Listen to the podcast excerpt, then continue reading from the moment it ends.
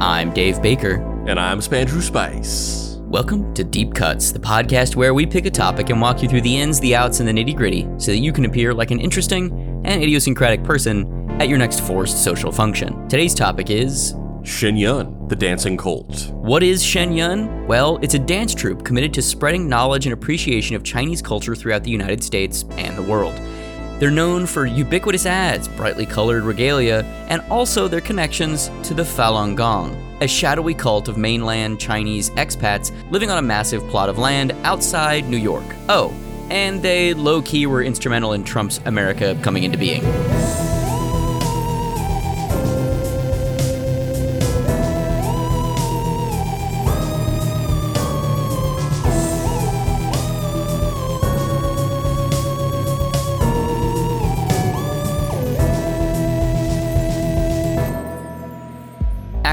A study in grace, wisdom, and virtues distilled from five millennia of grifters. The art of movement is quite possibly the most human of arts. It utilizes the human body as a canvas for expression, communication, and artistic immortality. It's also a way to keep fit. You know, drop a few pounds in a Zumba class or two. But the level of dance that we're discussing on today's episode is something else. It's the type of dance that shifts perceptions, that alters the way we think, that can convince us that our political perceptions are false, or at least it aspires to that. Well, that and a shitload of billboards. Uh, Mr. Spice, Mr. Spandy, Spandy Spice. Have you ever seen a Shen Yun billboard before? Um, I, I I I don't think I've ever seen one in person. I've definitely seen I've definitely seen them on the internet. Like I've seen pictures of them, and I've I've read stories about them. Uh, you know, prior prior to doing research for this episode. Uh, but I don't think I've ever seen one in real life. There's one that's like on the 110 coming into downtown. So whenever my partner and I go visit her brother, when we come back into LA on the 110, there's one right there. And every time I point it out and I'm like, Shen Yun, they're crazy. they're crazy. Look at those guys. Shen Yun, it's a cult. It's a cult. That's crazy. I can't believe they're just allowed to advertise. Yeah, I mean that's that's while I have not seen that specific one, I do find it very kind of creepy and surreal whenever you do kind of like run into like something that you just know is a cult in the wild. Um, I, I I can't think of the name of it, but there's there's this this chain of coffee shops that's owned by like a cult, and I and I, I'm just this is like a totally this is a terrible example because I can't remember the name of it but there's a there's a chain of coffee shops that's owned by a cult and you can just go to the coffee shop. They have a couple of them. I think they're in the california area like i want to say in like a like an ojai type place and i've seen those and it is it's just it's bizarre when you when you've like read about it and you know what it is and you see it and you're just like oh yeah like this just feels like something that would you read about that like was, was happening in the 1970s but there but but there's just like it's still happening now. It was it's also weird how it felt like there was a time on the internet where they the the like Shen Yun billboard memes were not there and then the next day every meme was a Shen Yun billboard meme. yeah. Yeah i mean and that's that's where i've like seen that. By the way just really quick so they're called it's called the yellow deli. It's not like a coffee shop it's actually like a little deli it's like a little restaurant chain and it's owned by a cult called the 12 tribes. They're they're they're like a christian doomsday cult and yeah the 12 tribes That's weird. Yeah, I never I didn't I don't know about that one. And I I honestly I didn't even really know what Shen Yun I didn't know what Shen Yun was really before those memes started happening. And I I only kind of knew the basics before going into the research for this episode. It was just kind of oh yeah, they're like a cult and they have like a dance program or something. I don't know. Like the the memes are just were just so omnipresent you like couldn't escape it. Um yeah i don't want to i don't want to give too much we're going to talk about this later in the episode so i don't want to give too many spoilers away but I, I was aware of Shen Yun after doing a deep dive on the Epoch Times, which is a, a newspaper which we're going to talk about later. Um, but finding out the ties and the history behind the Epoch Times and how it was started and why it was started and how it has a relationship with with this it w- was bizarre to find out, and we'll we'll we'll talk about that uh, later in the episode. Shen Yun was founded in 2006 by Chinese expatriates and members of the Falun Gong cult. They reside on the Dragon Springs compound in Deer Park, New York, northwest of New York City. Falun Gong founder Li Hongzhi established both the cult and the definitely not supervillain lair. Li Hongzhi was born on July 7th, 1952. Li Hongzhi's personal biography differs wildly depending on who's telling the story. There's the more than likely unreliable version that the Chinese government has released, and then there's the hagiography, which is undoubtedly equally as unreliable that the Falun Gong has released. Multiple biographies released by the Falun Gong have stated that he was born in the town of Gongjiling in the Jilin province. In one account, it stated that he was born into a lower class and a deeply impoverished family. In an alternate version, his family's history says that they were referred to as ordinary intellectuals. All right, here's a here's a photo. Here's our first photo of uh, our boy Li Hongzhi. What do you what do you think? What's uh, what's what's what's this guy? What's what are his vibes? Uh, I mean, yeah, I mean this is this is kind of an, an unassuming photo. Um, unlike previous cult episodes that we've covered, you know, we talked about the um the fuck I'm bl- drawing a blank on the the Japanese death cult, the name of the da- Japanese death cult. Um, Well, the, I can't think of it either off the top of my head, so don't even. Let's just, just say the Japanese death cult that like did that terrorist attack in Tokyo in the '90s. it's it's uh, Aum Shinrikyo. I knew sometimes you can sometimes you can jiggle it loose by starting to Google it, and for some reason that makes you remember. Um, unlike Aum Shinrikyo, where you look at the pictures of uh, um, the the the, the leader of that, which I'm which I'm once again forget Shoko Asahara. Shoko Asahara. Um, unlike unlike that guy, where you see the early pictures of it, and you're just like, yeah, this this dude is a cult leader. Uh, this guy looks like he just looks like a dad, but he, I mean, he's wearing like this traditional sort of like I don't know what the terminology for this sort of Chinese garb is, but he's he's sitting on a rock and he's sort of like doing this meditative stance, um, and he's got this sort of traditional Chinese garb on. But aside from that, he just kind of looks like a like a dad. Yeah, he gives um, post midlife crisis Chow Yun Fat, who used to be a car salesman but has now pivoted into being a cult leader vibes. Yeah, yeah, definitely like used car salesman who like on the weekends practices transcendental med- meditation to to manage to like manage his anxiety of having to meet his quotas. yeah, yeah, totally. He's like they're they're they're, they're they t- they tell me I got to sell a car a day. It's impossible. I try. I get these people on there. I, I sell them on. I tell them about this five CD changer. They don't care. They, the, the five CD changers. Nobody wants them anymore. Now we people are people are starting to. They just want to go back to the basics. They like the little thing where you put the the tape into the deck and then you have the little CD player and you plug it into that. Nobody wants the five CD changer anymore because you have to go into the trunk and put them in there. You have to stop your car every time you want to change CDs. It's impractical. I can't sell these five, five CD changers anymore. Calm down, man. All right, just meditate. Just meditate. Just meditate.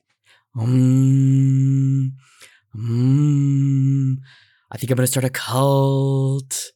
Um, I mean, and honestly, that, that that's that's most of these cults. Like that's literally what it is. It's just like they just have a breaking point like that, and then they just start a cult. Like where whereas whereas you or you or I in a moment like that, we were just like, ah, I'm just gonna take a nap and start start tomorrow over again. This guy's like, I'm gonna take a nap and file a LLC uh, business license for a cult. the one aspect that both official biographies can agree on is that he was ostensibly a spiritual warrior from birth. Supposedly, at the age of four, he trained with Quan Jue, the 10th heir of the Great Law of Buddha school. And by eight, he had acquired the superb Great Law with supernatural powers, including invisibility and levitation. So, you buying that? You think you think both official biographies got that right? You think this guy can turn invisible? I mean, if I mean they both they both said it. It's like how how could it be? How could it not be true?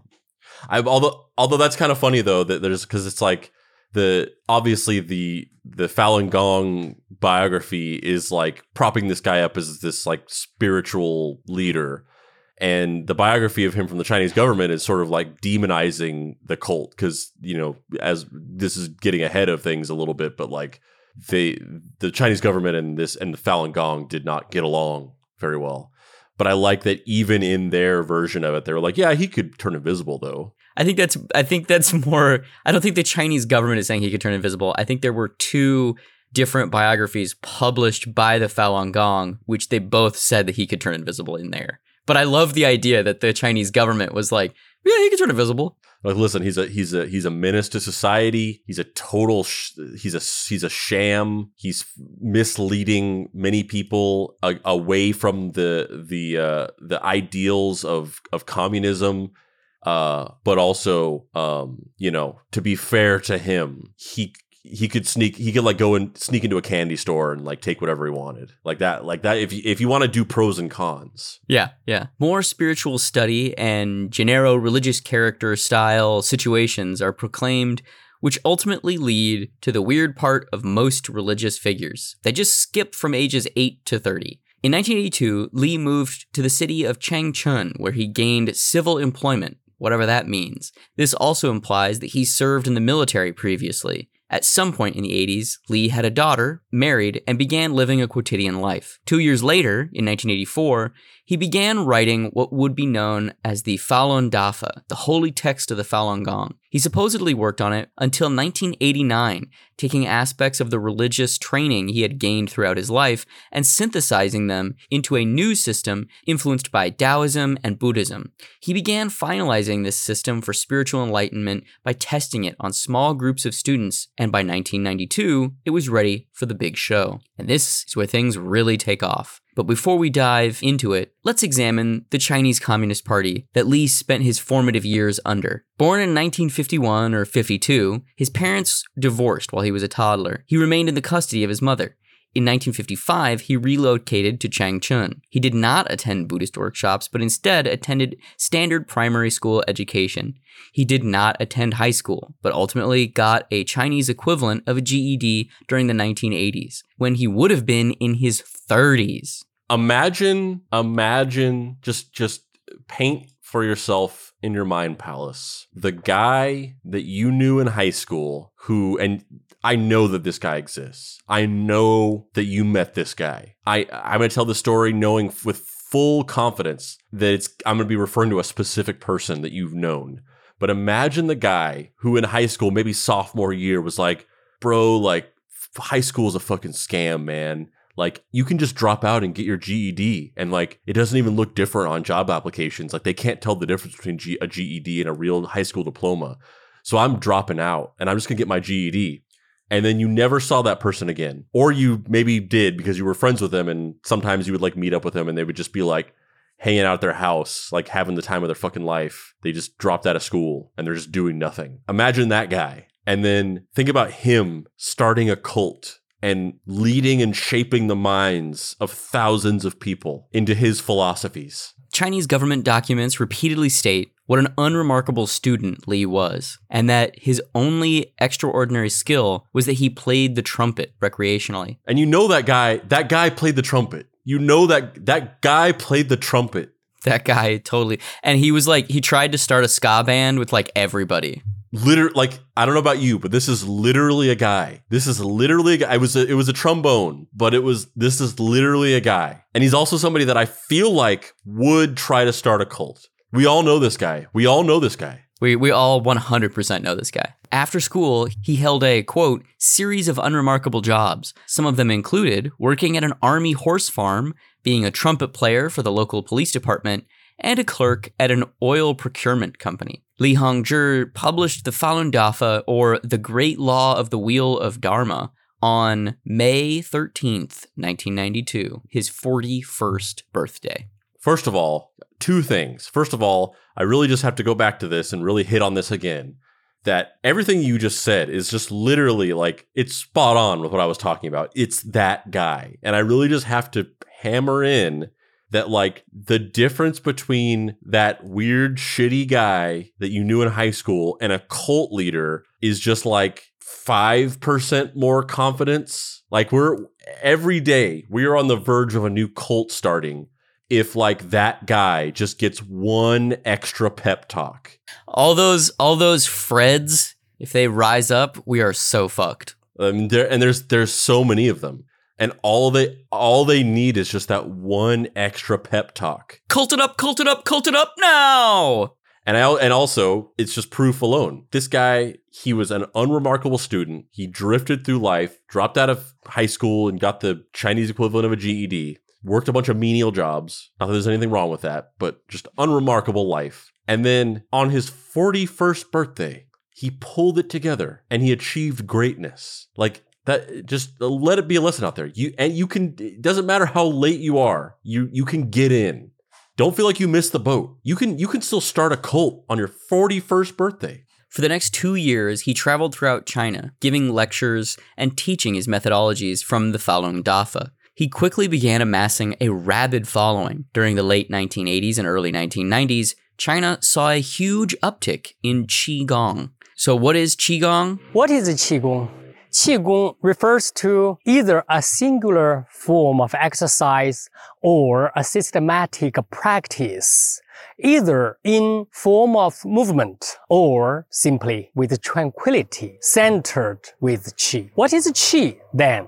Qi is a very important term for Chinese culture, for traditional Chinese medicine, particularly for Taoist medicine. As the saying goes, 人活一口气 a human being essentially lives on qi. We human beings come from qi and we back to qi. So our physical body is actually not that important because our life vitality is chiefly above the, you know, inner qi. So to practice qigong means to enhance your qi, to strengthen your qi, to better your qi, to circulate to your qi. We say 药补不如食补，食补不如气补。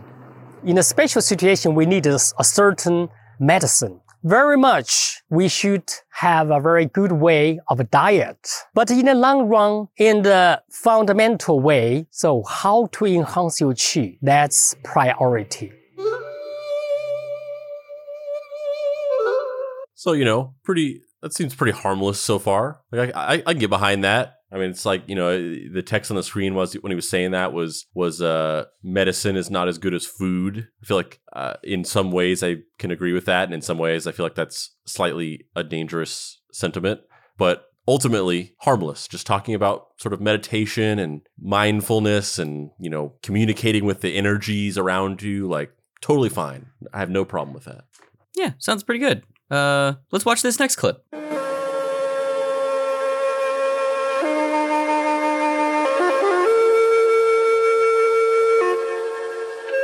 The strangest thing David took me to see in China was here in Beijing at Purple Bamboo Park. If you can believe that there is an energy called qi flowing through the body, that it can be felt and manipulated, then perhaps you can see why some Chinese go one step further. They call this teacher Master Shi, and he tells his new students, come here every morning at dawn for three years, and then I'll know you're serious. Three years? Right. And that's just the beginning? Yes, but I'm warning you, Bill. What Master Sure claims he can do just doesn't look real.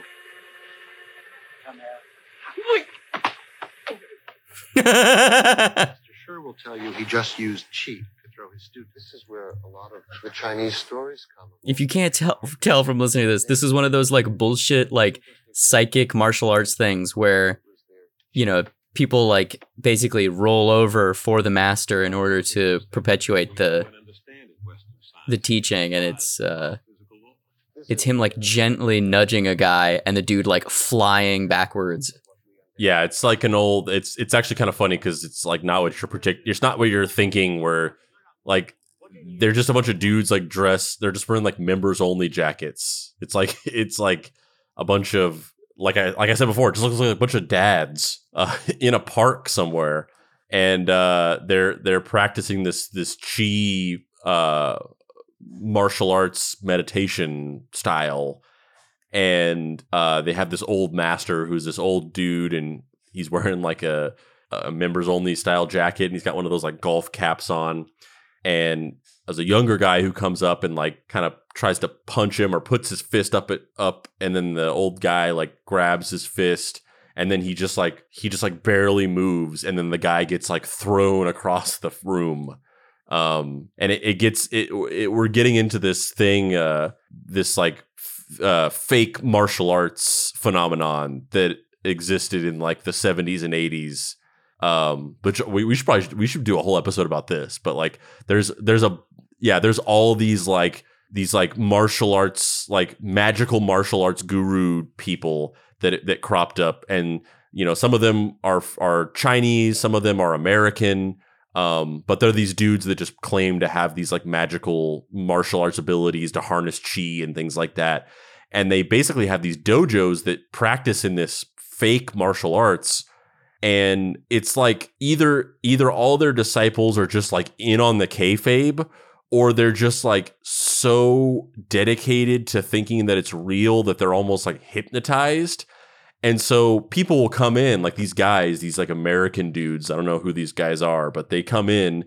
Yeah, these these like journalists, they come in and they watch, and then like these young dudes just let this guy throw them around, and they're just like they're just you know they're flinging themselves across the room. They're uh, they're pretending like he's like shooting them with energy or whatever. And once again, I don't know whether they're just in on the kayfabe or if they're just so they're so indoctrinated into thinking that this is real that they they're just like you know they're just like it's like a psychosomatic thing. I, I you know I don't know, but it's it's really fascinating. After its initial introduction, the teachings of Li Hongzhi were accepted by the Communist Party that was in control, and even held up as a shining example of qigong. They were recognized by the state run China Qigong Scientific Research Center. Li was deemed to be a Qigong master and was authorized to teach nationwide. He spent the next two years teaching his philosophies and was even given multiple awards by the People's Republic of China. Tensions rose across the board, though, in 1996 as Falun Gong's popularity skyrocketed. Most people think that this was largely due to the fact that the Falun Gong was free, or largely free version of Qigong. Qigong masters accused Li of undercutting them and ruining the industry standards. The Chinese government was approached by Li looking to enter into a joint venture, which he eventually spurned. So now we're going to watch this Falun Gong exercise tape. So basically, Qigong is like a it's like an exercise movement that really took a hold in in the, the 1980s and 90s in China and and Li basically is like the uh the Richard Simmons of cult leaders. Yeah. And and as as that kind of alluded to, um, the Chinese government would sort of like bolster these guys, uh, because basically, you know, the, these these dudes who uh, you know ran ran these like these like qigong dojos and exhibited uh, this style uh, it sort of like bolstered the culture of China. So the Chinese government would like really would like loved these guys, and they would like give they would like give them money and and you know give them publicity because they're they're basically just disseminating Chinese culture you know throughout the country and and upholding traditional Chinese values. Um, so that's why these dudes sitting there pretending to like blast people with chi would literally get like state sponsorships. Exercise 1 Conjoin the hands. Maitreya stretching his back. Stretch.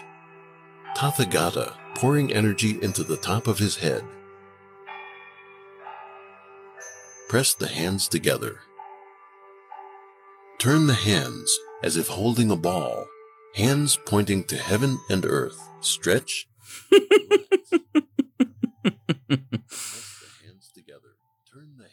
So it's this is Li Hongzhi on a green screen wearing the yellow traditional Chinese outfit from earlier, performing qigong in the least dynamic way possible. Yeah, you would never in a million years look at this and be like, "Yeah, this guy goes on to start a cult." Relax. Press the hands together. Two dragons diving into the sea. Stretch relax, press the hands together.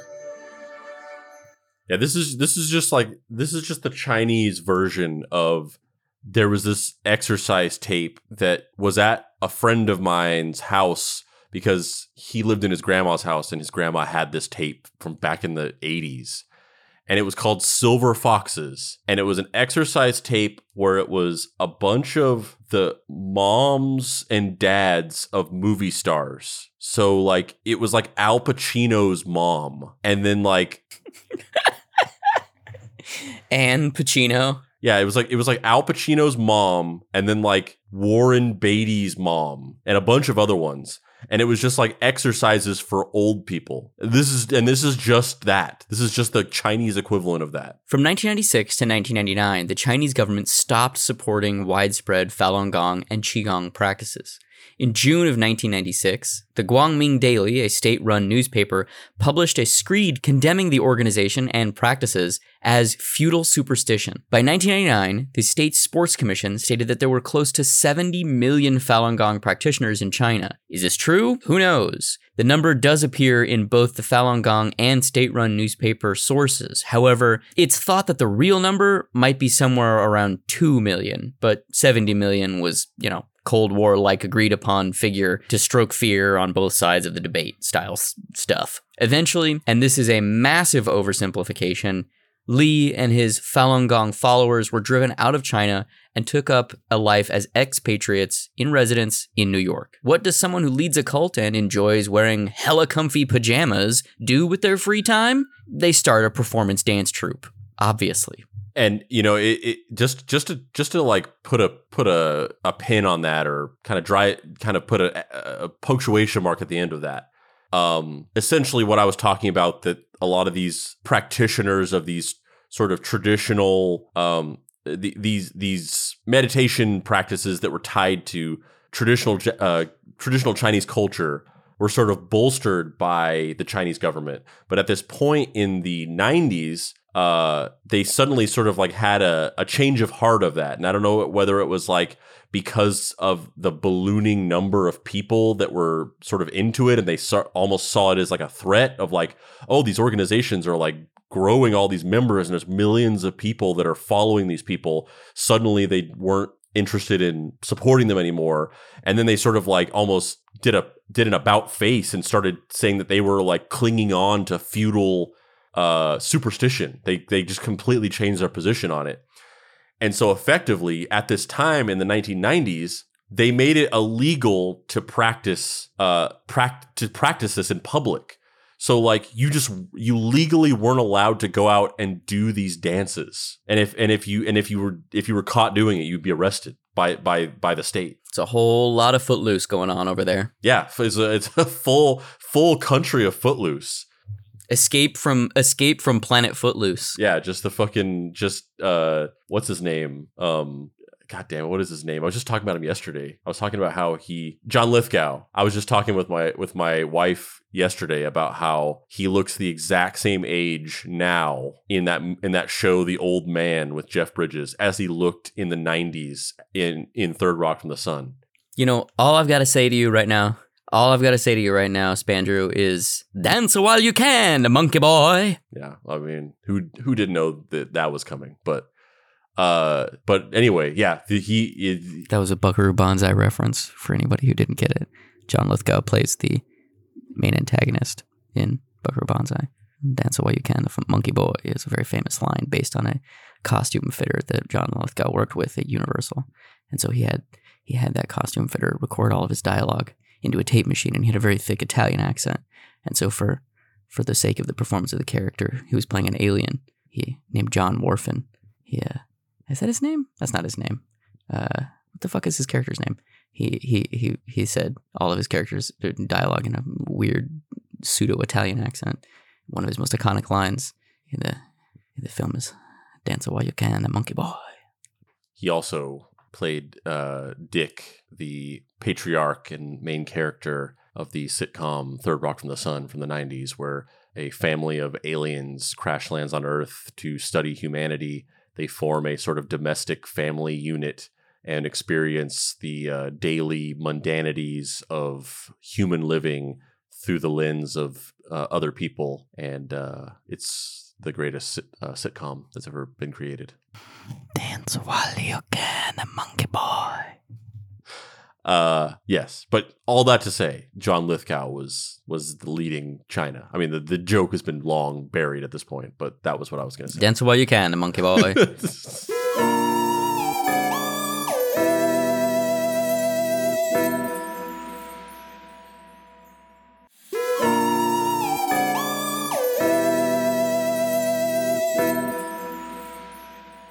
Act 2 Cults in an Elevator, dancing it up while we're throwing down. Shen Yun was founded in 2006 and carried out its first tour in 2007 with roughly 90 dancers in their troupe. Before communism, China had a glorious past. What if you could bring it back? Since 2006, Shen Yun has been reviving the essence of Chinese civilization, deeply rooted in ancient values like compassion, honesty, and faith.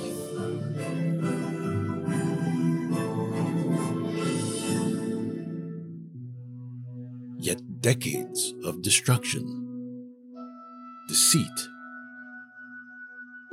and violence have nearly destroyed a nation's values, along with its own identity.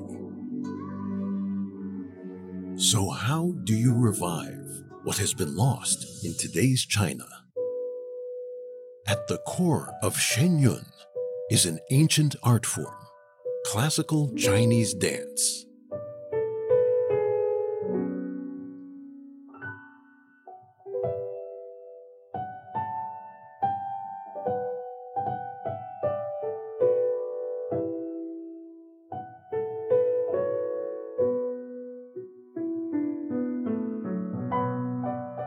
Classical Chinese dance, movement begins with the heart.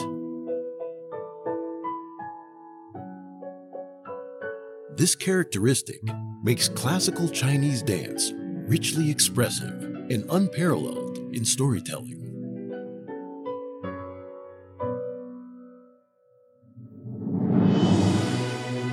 Shen Yun's original music blends East and West and we preserve traditional techniques throughout our production.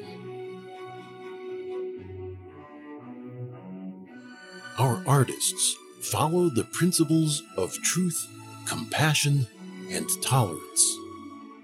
This brings a greater depth to our art. Every year, Shen Yun premieres a completely new production with new stories, new costumes, new music, and new choreography.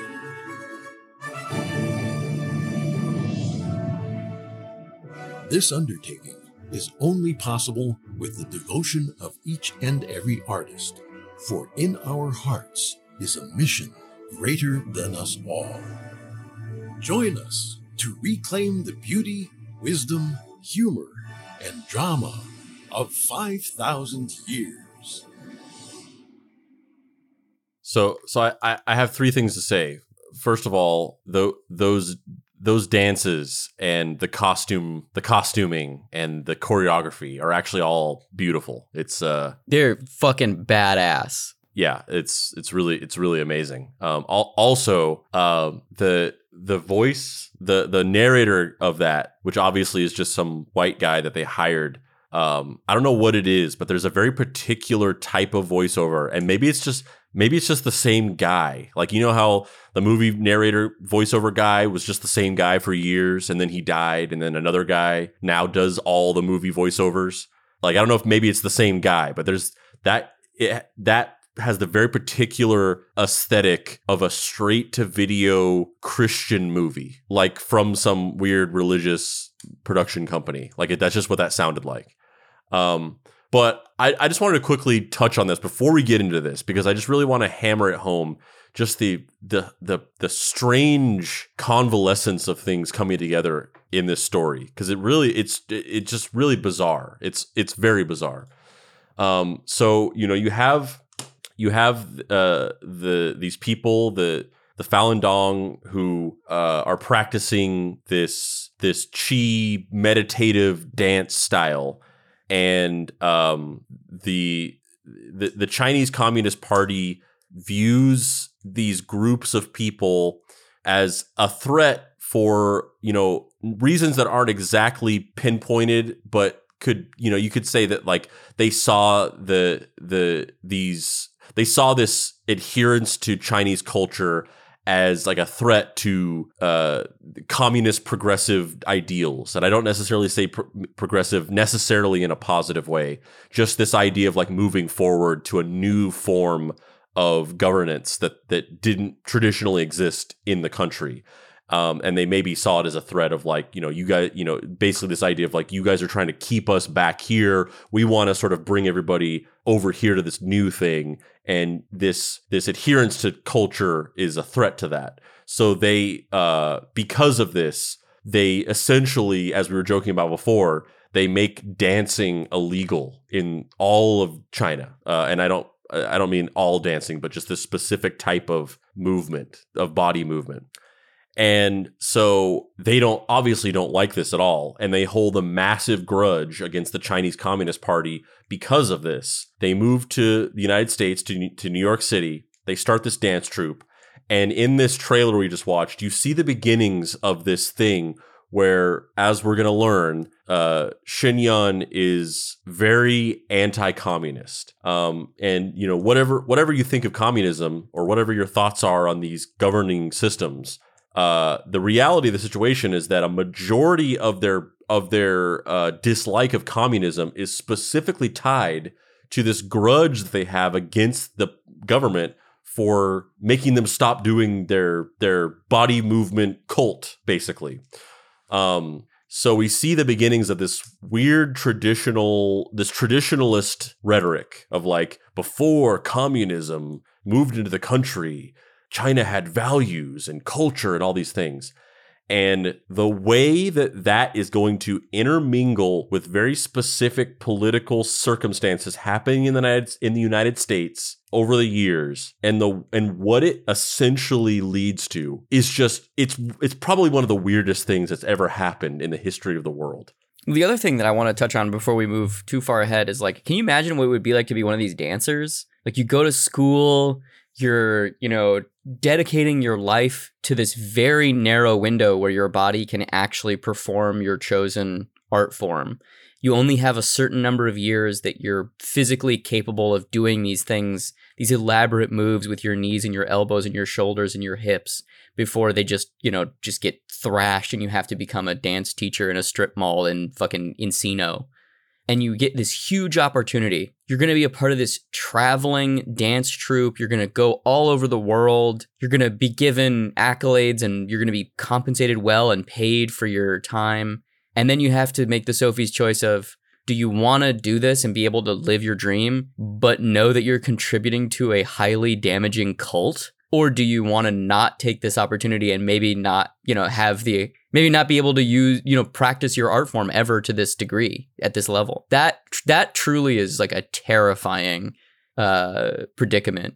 It's so scary to me. Yeah, I mean, first of all, I want to congratulate you on uh, working Sophie's choice into your vocabulary so that you can you can sort of like get it, so that you could you know you, you it's like you use use a use a word enough, and then you'll i know what a sophie's choice is. I, I know this is a reference i know this is a reference to when we worked in the office together and i misspoke once and got the sophie's choice wrong but i know what a sophie's choice is. I know what a sophie's choice is. Well, I mean, well, history says otherwise, but but yeah, yeah, that that I mean, and then that really is. I think that you know that's that really is what it is. It's like in this, you know, kind of going back to the the the Foxcatcher Farms episode and this idea of like, hey, you know, there's there's no funding for Olympic wrestling in the United States. Like if you want to be an Olympic wrestler in the United States, like you're just fucked because nobody gives a shit about it. Like if you live in if you live in in in Russia, in the Soviet Union, like they're just like paying, they're just subsidizing wrestling. But if you live here, like there's just nothing. You could like go live on this weird guy's compound and he'll just give you access to unlimited money and resources and you can live your life following your dream of being a wrestler and have your and have your whole life subsidized in that way. But you have to go live on this weird creepy guy's farm who's just like holds his wife at gunpoint be, at, for no reason and is like just a really strange creepy guy that you just do not want to be alone with and it's that exact same thing where it's like there's a ton of money here we're gonna stage these elaborate productions that are just like Broadway level, if not beyond that. Just like these these productions that like rival like dance dance productions that were put on for emperors in the fucking 17th century or some shit but you have to like be in a cult, a weird anti-communist cult that's just mad at the government because they wouldn't let them dance. They're just a bunch of Kevin Bacons.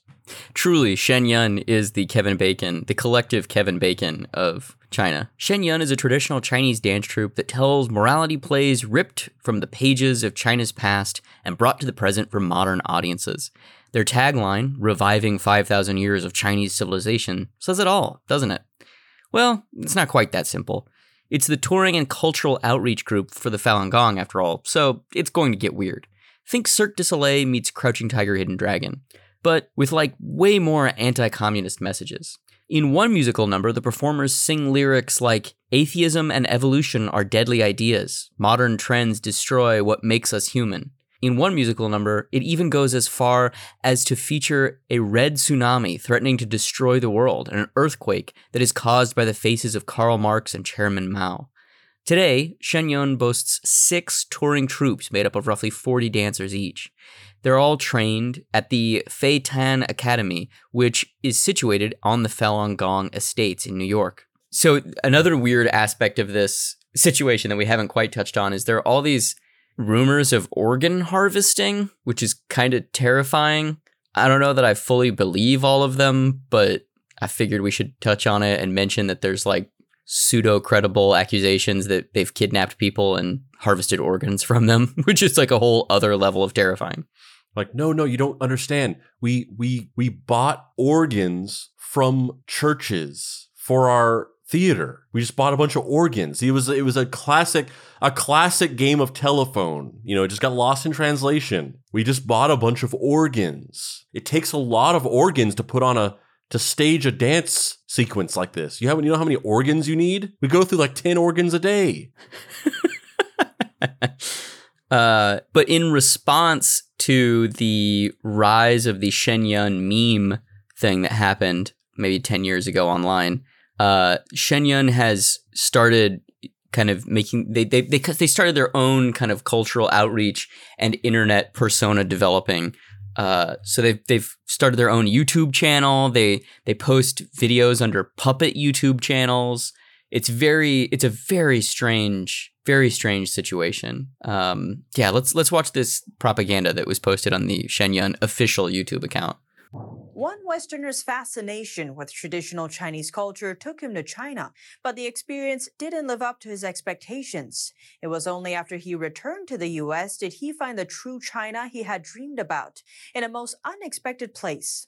We sit down with Jared Matson to hear his story. Reading Chinese philosophy isn't exactly the norm for most Americans, but Jared Matson is a rare exception. For him, traditional Chinese culture isn't something too remote or irrelevant. Instead, the ancient wisdom in it gave him new perspective. So, when I was in high school, I already started to learn Chinese. I started to learn about traditional Chinese culture. I was very fascinated. It, it just seemed to talk about things that I'd never even imagined about Confucianism and Taoism. And then I went to China. I went to China in 1994. But the trip didn't go according to plan. It seemed right the very moment I landed in China, it was a wake up call. Oh, this is communist society. This is not this anymore. Honestly, I was incredibly disappointed and it was very disheartening, I suppose. The experience didn't measure up to his expectations, but eventually, Matson found what he had thought was a lost cause, not in Beijing, but in New York. Is he is now a master of ceremonies for US based classical Chinese dance company Shen Yun.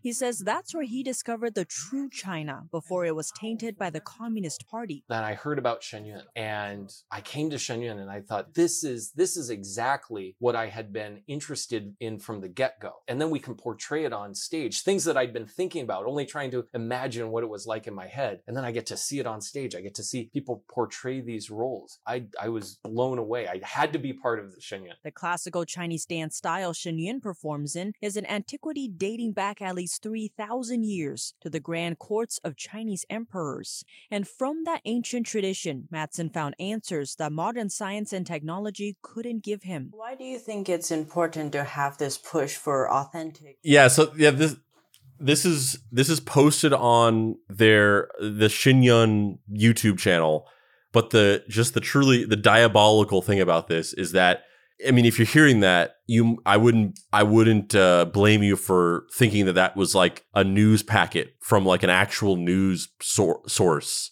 but they've like shot this to seem like it's like a news uh, segment from something, but it's all but it's like it's kayfabe. It's just it's a video that they shot from a not a news uh, organization with not a news anchor, just some random part of you know one of the ran- like maybe one of the dancers, uh, who knows? And they've just exactly made it seem like some kind of news segment. So that if you stumble across this, it's it's lit- like you said, it's literal propaganda. You see this and you're like, oh, it's like some kind of news piece about how communism is bad or whatever. But all it is is just like a video that they shot in their fucking theater. It's so weird. It's they even have like the like pop in black and white B-roll footage with voiceover over it. They even have like, you know, them sitting in a well-lit like pseudo library looking room. Like it's just so weird that it's it's like we're a we're a legitimate news show and we definitely news because news. And they shoot the opening in like a in a a faux green screen newsroom and like the interview the interviewer is just like yeah i as a westerner i really wanted the chinese to just be like for 3000 years ago but i got there and there were cars. That was horrible that, was, that, that it makes no sense. He's like yeah, I just thought I, I got became interested in China and I went there and it wasn't like it wasn't like fucking the past. It was just like our country, but just China. And then I came back and I saw people putting on plays that were set 3000 years ago and I was like this is what I wanted to see. I wanted to see I wanted to go back in time. Fucking ridiculous. Fucking ridiculous. And he's just some guy too. he's the, his the the the Chiron under his name. It just says whatever his name is, MC at Shen Yun. Like he's he's the MC. Like he just he's the guy that's that just announces the fucking show, and they they're interviewing him for some reason. The Falun Gong and Shen Yun seem like they're pretty benign, though, right? They're just a standard, run of your mill, crazy people cult proselytizing the end of the world, right? Kinda, but they also do this bullshit. So, the Epoch Times is a conservative news outlet. They have newspapers and they have a website. And what you'll see is very pro Trump conservative, ultra conservative content. Um, it's come up in 2016 as a real player in the conservative ecosystem. Before then, it was really known as just a Chinese language newspaper that was associated with Falun Gong. And Falun Gong, it's a movement, it's a religious religious spiritual movement that's headed by uh, a man named uh, Master Li Hongzhi. Uh, Master Li lives in Dragon Springs, New York. He lives upstate and he is the head of this religion. So all the people in this religion have to volunteer their time at one of the media arms. Now there's the Epoch Times, and that's the newspaper. And then there is NDTV, and that's the television component and the video component. And then there's Shen Yun. And Shen Yun, if you've seen the ubiquitous advertisements everywhere. It's a um, traditional Chinese dance troupe with a very anti-communist China uh, message. So the whole point of all of these things, whether it's the Epoch Times or Shen Yun, is to relay this message that the end of the world is coming. If you are aligned with communism, you will go to a sort of hell. And if you are not aligned with communism, if you align yourself with Falun Gong, then you will be spared and you will go to heaven. So it's sort of an apocalyptic sort of cult, not unlike a lot of religions. But what makes it interesting is that they're using their money to really back Trump and they're aligning themselves with evangelicals and um, just, you know, conservatives on the internet to really push a pro Trump message. And it really seems to be working. They have um, gone from a really fledgling newspaper where no one was really reading it. It cost a dollar. Sometimes it was free on the streets of New York. And now they are everywhere. Their senior editors were in Trump Tower earlier this year interviewing Laura Trump. They're at CPAC. They're interviewing congressmen, um, celebrities like, you know, Diamond and Silk and Candace Owens and Ted Cruz. They're really coming up in the conservative movement. And it's important to know who's behind this. You know, something else they've done that's really interesting lately and why we started looking at them is they started um, buying Facebook ads. They've spent $1.5 million on 11,000 Facebook ads this year alone. And all of the ads are very pro Trump, but they also push a conspiratorial message. And Falun Gong itself is uh, really interesting because it started in the 1990s. It started in China and it was headed by uh, Master Li. And Master Li sort of um, came up with this new practice. It uh, was a little bit of mysticism. We can basically stop here. This is all the stuff we've already done now. Don't mansplain us. We already fucking talked about this shit. so yeah, I, I feel like everybody saw Epoch Times stuff during the 2020 election, but I don't know that everybody knows what it is or where it comes from or what the kind of like connections are. So I figured we should probably talk about that. So Epoch Times is a, the propaganda newspaper wing of the Falun Gong. They're pretty, you know, a right wing anti communist uh, thing that I, I mean, I, I've seen it around for a long time, but I'd never really read it because I was like, it's just like a fucking free newspaper, you know what I mean? Whereas, you know, during the lead up to the 2020 elections, it was like every five minutes there was a new crazier and crazier Epoch Times story that was getting passed around. And I was like, what the fuck is this shit? Yeah, the truly crazy thing is prior to the year 2020, and it's funny because I said I said Epoch Times earlier, and I'll explain that in a second. But the Epoch Times was I, I've I've been aware of the Epoch Times for years. And at first, the Epoch Times was basically like if you ever are in a slightly hippie-ish city and you go to a street corner and you see those little machines, those little those little things where you open it up and take papers out and they're just like free papers or whatever. There will be an Epoch Times one. And uh, you know, I saw Epoch Times papers all the time when I when I lived in Santa Cruz, California. Um, and I've seen them in other places. Uh, and and then after after that, um, then they went into the stage where like you would see Epoch Times articles shared by people in like Facebook groups and things like that that were like these weird doomsday predictions saying that like a meteor was going to hit the earth or whatever. And it was an article on the epoch times um cuz cuz they they're like a doomsday cult and they they they talk about all these like apocalyptic prophecies and things. Um, so you would see these these these these bogus these like hoax articles saying that we were the world was going to end, and then something truly bizarre happened in 2020, and not as not as bizarre if you just weren't aware of the Epoch Times, but if you knew what the Epoch Epoch Times was, truly bizarre, which is in 2020 in like starting around April, May, somewhere around that time. The Epoch Times rebranded itself started calling itself as the started calling itself the epic times to get rid of the um conspiracy doomsday connotation of the word epoch. And they hired a bunch of white bookish looking dudes to be on their editorial staff.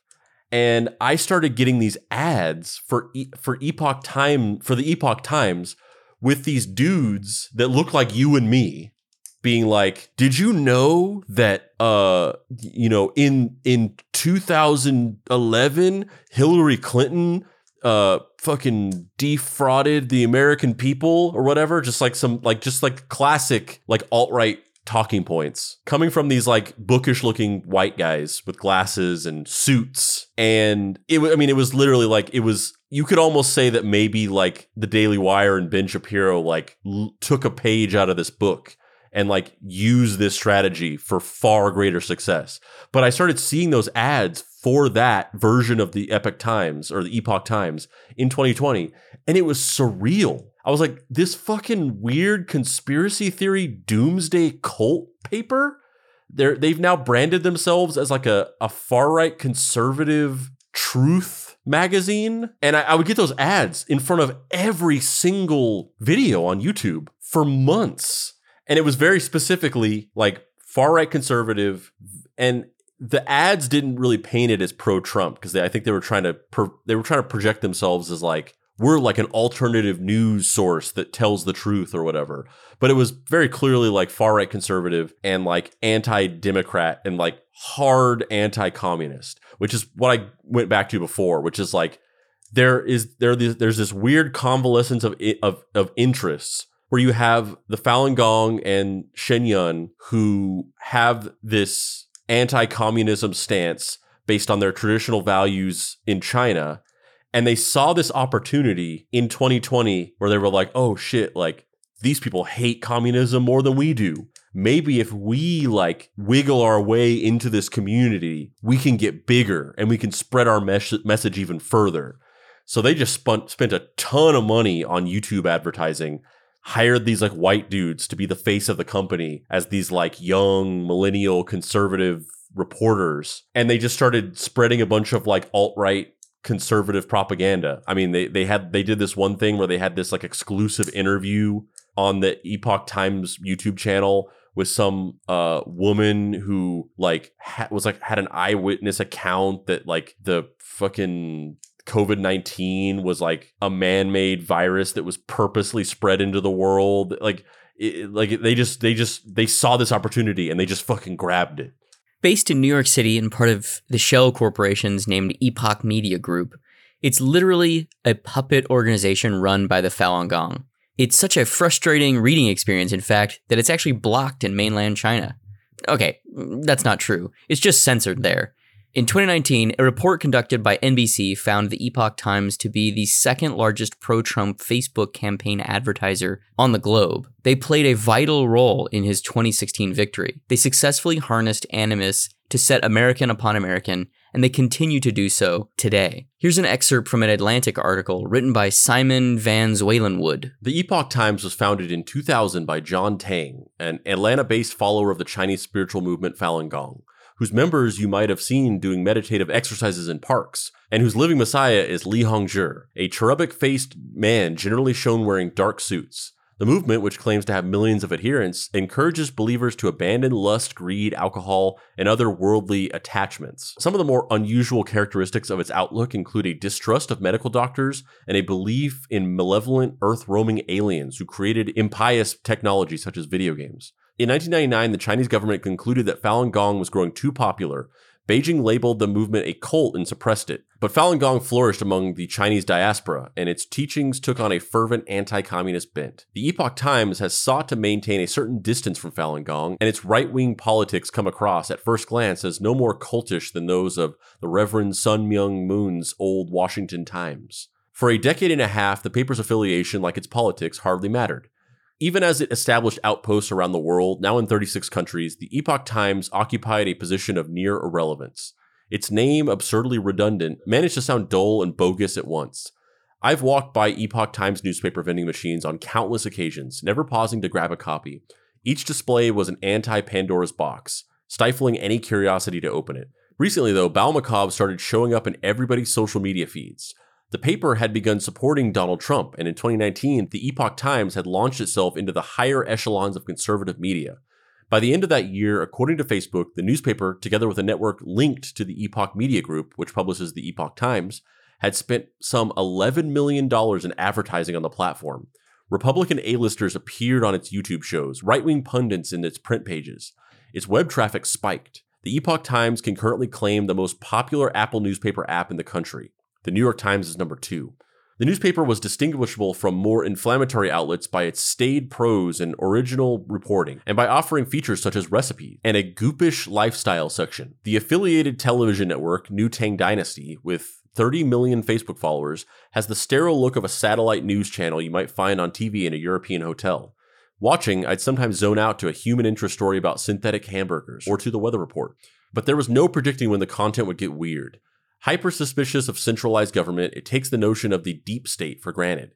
It has extensively promoted the false claim that the Obama administration spied on Trump's 2016 campaign, which segues neatly into its refusal to accept the legitimacy of Biden's victory. Doppelganger sites such as Vision Times and America Daily, reportedly launched by or populated with former Epoch Times figures, have leavened far right content with gentler offerings about, say, classical Chinese paintings. A series on the occult Edge of Wonder became a fire hose of content about QAnon, amplifying its foundational proposition that Washington is run by a pedophile cabal. The show, which was produced by NTD but later claimed to be independent, was recently scrubbed from YouTube. The Epoch Times has denied any involvement with these sites. Last summer, I became a print subscriber to the Epoch Times for $16.90 a month. The paper is delivered to my home every Wednesday. I notice at the back of each issue a deadly new installment in an 18 part series on the far reaching tentacles of communism. From installment number 7, as expounded previously, sexual chaos is also an innate feature of communist ideology. Beginning in 2020, the Epoch Times gained new resonance. For years, its anti communism had seemed oddly beside the point. Then a deadly pandemic emerged in China, where the government muzzled whistleblowers and covered up the virus's early spread. They've been waiting for so long to find some large scale evidence of the abject villainy of China, one former NTD employee told me. Now COVID comes along and checks off all the boxes. Suddenly, the Epoch Times wall to wall coverage of the CCP virus was being amplified across the American right. Secretary of State Mike Pompeo, who recently sat for an interview with the paper, pushed the hatch in a lab theory. Trump called the virus a real bad present from China. I mean the the thing that's so crazy to me is that I feel like the other outgrowths of cults in the states, like Scientology or you know Mormonism or uh, you know media entities that are connected with those various organizations. Wait, what'd you say? Entity. Um, I feel like culturally we have a better understanding that they're connected to a cult. You know, even if like a certain percentage of people don't know that, there's there's just a, an ingrained understanding that like Scientolo- Scientology was created here and it had a not so reputable origination point where because this comes from foreign nationals uh, and its history is kind of obscured via uh, immigration and, and language barriers and a literal other country's political dynamics I, I don't think Americans understand that it's connected to a cult in the same way, um, which is kind of fascinating to me. That like even as fast as internet travel or information travels today, there's still the final frontier of kind of like context laundering is the language barrier. Yeah, and and and as I said before, you know, like people definitely di- don't know what the Epoch Times is. Um, and the even more diabolical thing that they did is, like I said before,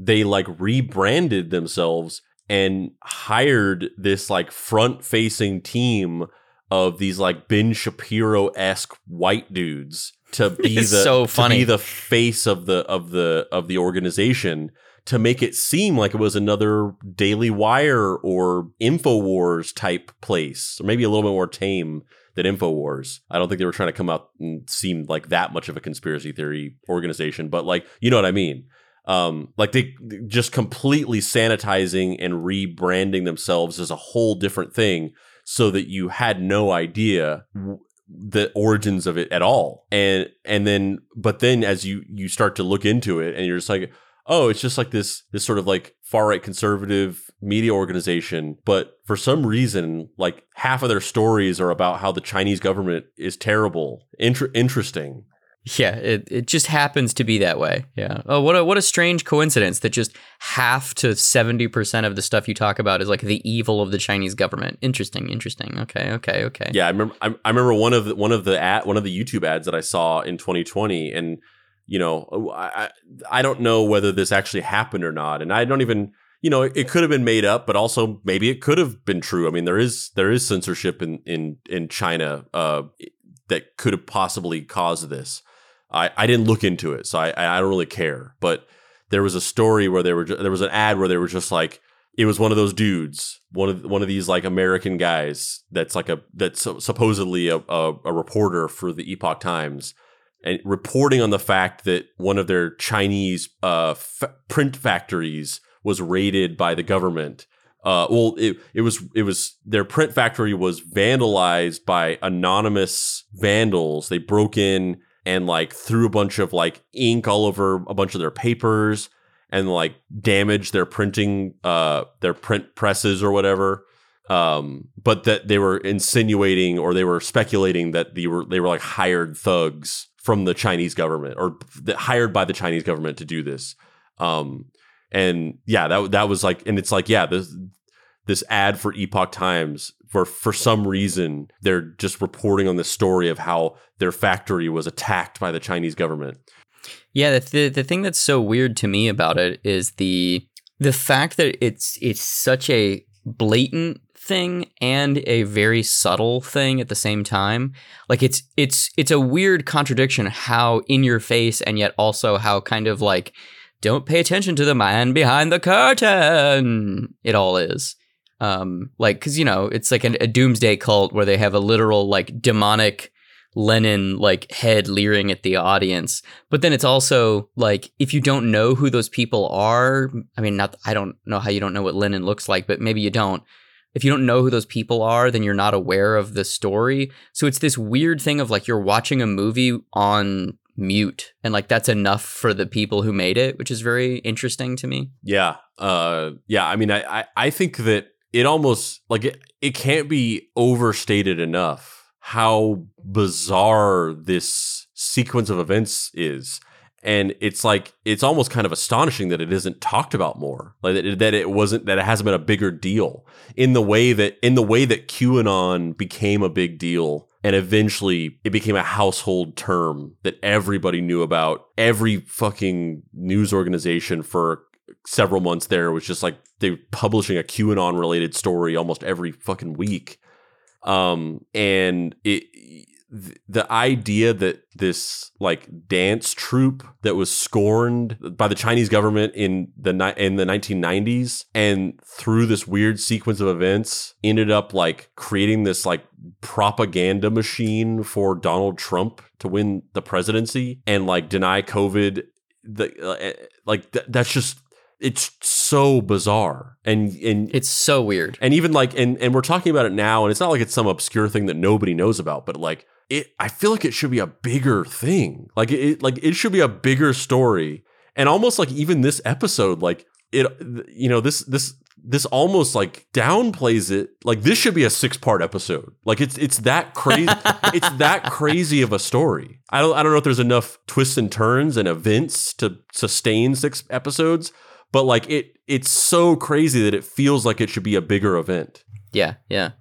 Yeah, it does. It feels like it we should it feels like culturally there should be like Leah Remini style documentaries about the Falun Gong and how like they fucked us during the 2016 elections culturally. But yeah and it, like what you were saying before like scientology is a big cultural deal in in our country and the world like multiple documentaries hundreds of podcasts that either are about scientology or at least do episodes that talk about scientology uh big sort of like cultural discussion around Scientology. Everybody knows what it is, what the tropes are, a lot of the history of what th- they've done. And this is weirder because the cult is not nearly as big or powerful and they they directly engaged in and arguably debatedly manipulated and influenced a presidential election in a way that Scientology can't even claim that it's done, except for in indirect ways of like donating to super PACs and shit. yeah, yeah, it's really it's really surreal that it's not it's surreal that it, it's happened and it's also surreal that it's not a larger cultural institution like we're talking about. Like how is there not like a Dateline episode, you know, like or a 60 minutes, you know, we go inside the Dragon Springs compound to talk to the man who spearheaded Trump's secret Facebook elect uh, winning strategy and blah blah blah blah blah blah, blah you know? Like but it's not. No one no one really no one really seems to care all that much. Yeah, and it it, it all it also just shows it, it also shows that there's just like there there's there's a villain origin story for everything because Like the idea that the, the fact that it ballooned to this is just absurd and insane. The fact that like there was there was this this group of people that like yeah in, in in china in the in the 80s and 90s who like yeah you could call them a cult uh they never did anything really harmful in the way that some of the worst cults of history have you know jonestown Aum Shinrikyo, actual human casualties, abuse, so on and so forth. Um, they were just kind of like hippies who just like danced. And uh, the fact that they were censored by the Chinese government is like, I don't necessarily agree with that. I, I don't think that they should have been, I don't think that what they were doing should have been made illegal. Like that, that doesn't seem right. Uh, like, like in theory, I'm like, yeah, that's fucked up. Like that you just said that these people just couldn't like do their body movement rituals or whatever. Like who gives a fuck?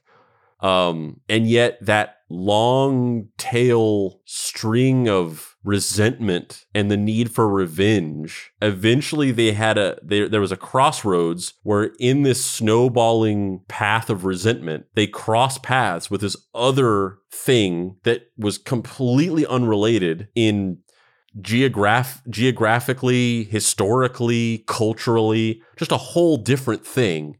And it just happened to line up in just the way that that resulted in this resulted in this fucking independent propaganda machine like debatably influencing a US pre- pres- presidential election it's just it's it's unreal I'm Dave Baker. and i'm spandrew spice This has been Deep Cuts. You can find me online at heydavebaker.com where you can pre-order my new book, Halloween Boy, which I just got notice from the printer is going to be at my house on Friday. So I'm going to be sending those bad boys out. So if you want one, go to the website and pre-order it. Spandrew, where can people find you on the internet? You can find me appearing in a YouTube ad that plays before the the, the new the the cooking tutorial that you're going to watch tomorrow in which I covertly advertise a seemingly legit newspaper that's actually a secret propaganda arm for a improv group um, that was scorned because the Upright Citizens Brigade kicked them out for for uh, getting naked on stage too much. And uh, you can all you can't find me on social media because I don't use social media. But if you want to pay your respects to your dear beloved sweet Papa Pricey, you can get his book, Deadbolt AI Private Eye, by going to his website, dapricewrites.com. You can also follow us on social media, on Facebook, the Deep Cuts Podcast. You can join our Facebook group, Deep Cuts Podcast Facebook group. We talk about the show. We make memes. You can also join our Discord, bit.ly.com slash Deep Cuts Discord. It's another community where we talk about the show, make memes. We also talk about other stuff in the Discord. You can follow us on Instagram at Deep Cuts Pod. You can follow us on TikTok at Mystery Treehouse. You can go to our website, deepcutspod.com, click on the shop. You can get shirts, hats, so on and so forth with cool Deep Cuts graphics. You can get our Mystery Treehouse Junior Sleuth shoulder patch and there's like there's like two simple code tape comics left. So if you want to get a hi-fi cassette tape release of our Napster musical, nine original songs about the rise and fall of Napster, a pop punk odyssey concept album that's bundled with a five-page full-color comic book about the misadventures of Andrew Dave Hilsmer and Zero, written by Papa Pricey, drawn by Brandon Nebbit, cover colors by Shannon Willett. $13.99, $12.99 actually. We have like two more. And once they're ordered, probably not going to be any more of them for the foreseeable future. So scoop them up.